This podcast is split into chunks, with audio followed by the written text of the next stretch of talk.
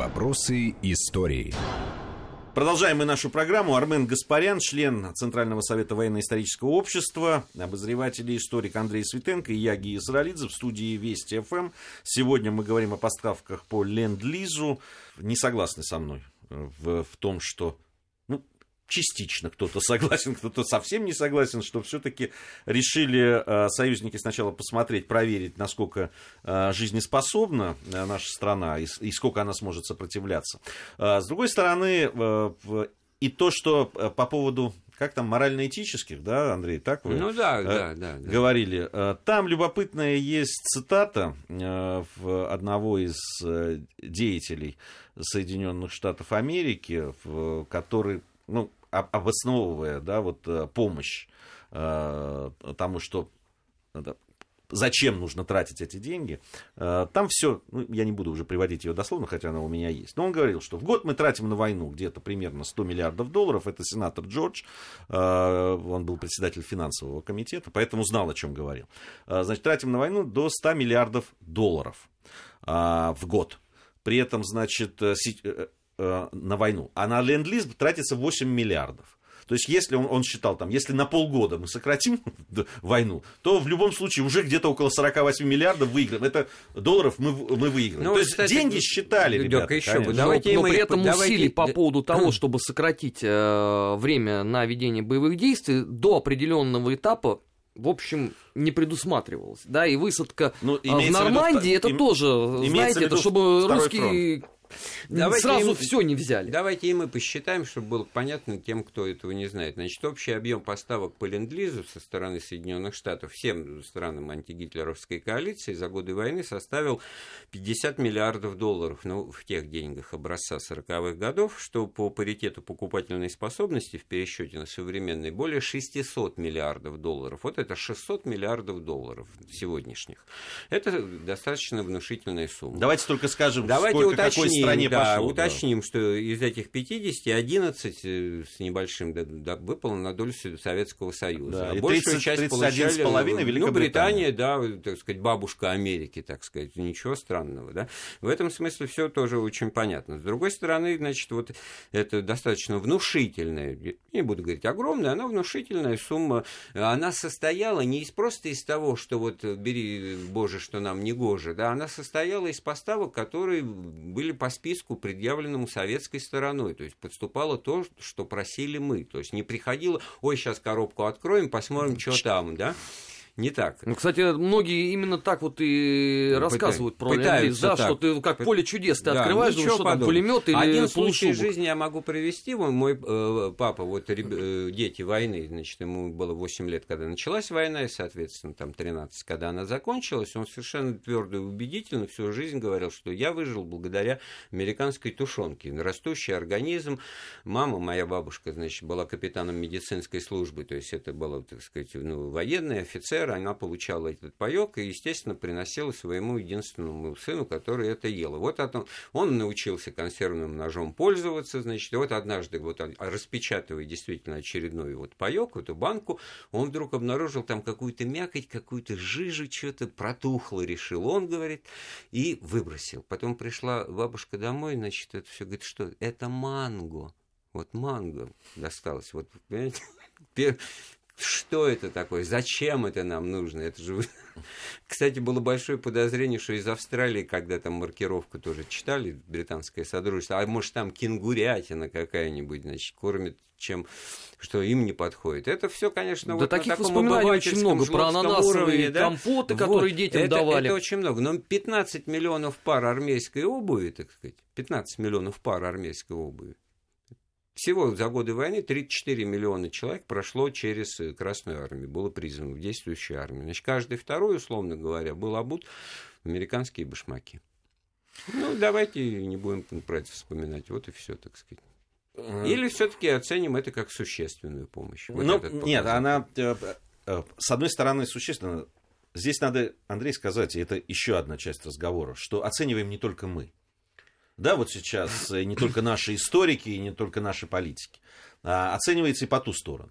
И когда звучат, э, да, там слова некоторых историков западных, которые говорят только благодаря ленд-лизу. Ну, конечно, только благодаря только... пуговицам с гербом Советского Союза на солдатских шинелях мы, наконец-то, значит, сломали гитлеровский хребет. Кстати говоря, вот эти пуговицы, это уже просто Моисей скрижали.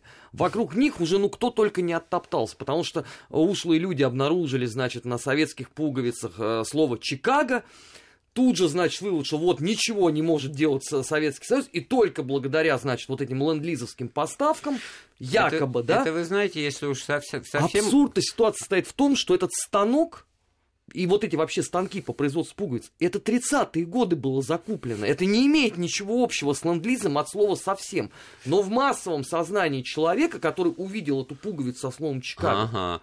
Армен, Всё, так это, это только о том, что никто не задумывается, победы. что гиганты первых пятилеток, тот же, так сказать, вот газ, э, завод автомобильный в Горьком, Нижний Новгород, был и фордовский завод, и там специалисты американцы работали по наладке оборудования, все станки там были американские и так, так далее, и так далее. Просто это умело, так сказать, не, не, не выпячивалось, так сказать. Мы покупали за, за зерно. Ну, советская сказать, пропаганда работала, работала на определенный работала. образ все-таки нашей а промышленности. Вот, чтобы не сводить, вот можно же действительно подменять пуговицы, тушенка при всем уважении. Ну, это еда, так сказать, да, тем более. Ботинки вот эти ботинки, вот 15 да, миллионов, да. Они, вот. А то, что порох, алюминий, стратегическое сырье, которое тоже по объему поставок превышало а внутреннее это производство обсуждать, СССР. потому что это все уходит вот на обочину. Алюминий, понятный, для, для чего нужный в в, сооружении э, самолетов, да, 301 тысяча тонн по ленд-лизу и 283 тысячи тонн производства в СССР. Олова вообще в два раза больше. Ну, подобным людям нужны образы, да, вокруг алюминия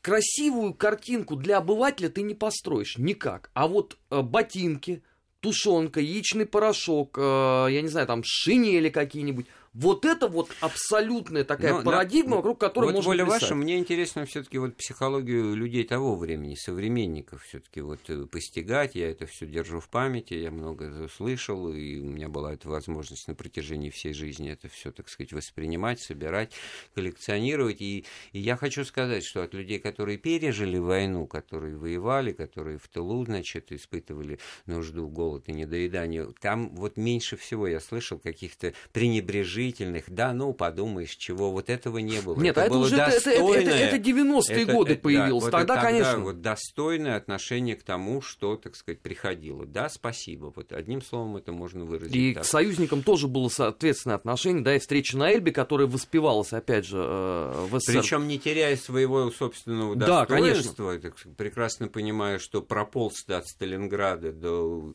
Берлина я, но прополз, в, грубо говоря, в американских ботинках. Это уже ну, такой ура, патриотизм вот, а для 90-х это годов. разрыв сознания, да, вот когнитивный диссонанс. Либо-либо. Я вот приходится сталкиваться с таким подходом, как же вот американцы говорят, что они выиграли Вторую мировую войну? А как нет, говорю в ответ я. Ну ведь мы же ее выиграли. О, оказывается. Но мы, мы же вместе воевали, да? А вот уже это не вмещается.